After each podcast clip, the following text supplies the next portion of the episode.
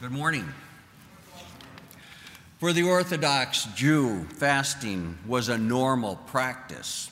In the Jewish religion, there was only one day of the year when fasting was compulsory, and that was on the Day of Atonement. This was a day set aside for the whole Jewish nation where they fasted and confessed their sins and were forgiven their sins. But stricter Jews fasted twice a day, Monday and Thursday. Fasting on these days would go from 6 a.m. to 6 p.m., and then normal consumption of food was okay. Therefore, it was not as difficult as one might think. But the Pharisees' fasting was an opportunity of self display and a proclamation of, I am holier than thou.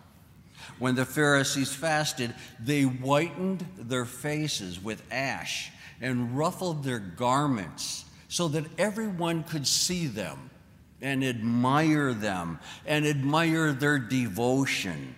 Their fasting was a call to their piety, to their attention of their love and respect and prayer to Almighty God. But it was just a farce. Jesus regularly utilized daily activities when explaining scriptures. When he said that the wedding guest cannot fast while the bridegroom is with them, he was referring to normal Jewish wedding. After a Jewish wedding, a couple did not go on a honeymoon. They stayed at home, and for a full week, there was fasting and joy.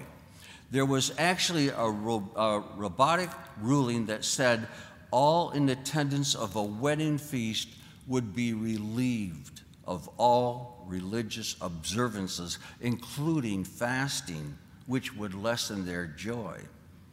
This is what Jesus was referring to when he made his reply to the Pharisees.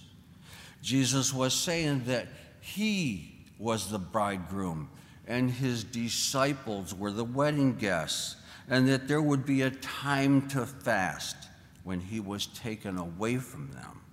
He was referring to his death. The new cloth and new wineskin that Jesus refers to is the new religion. The old way cannot be just patched up, it has to have a definitive definitive new beginning, which replaces the old imperfection of the ancient Jewish law. And that new beginning was the good news that Jesus Christ taught and preached.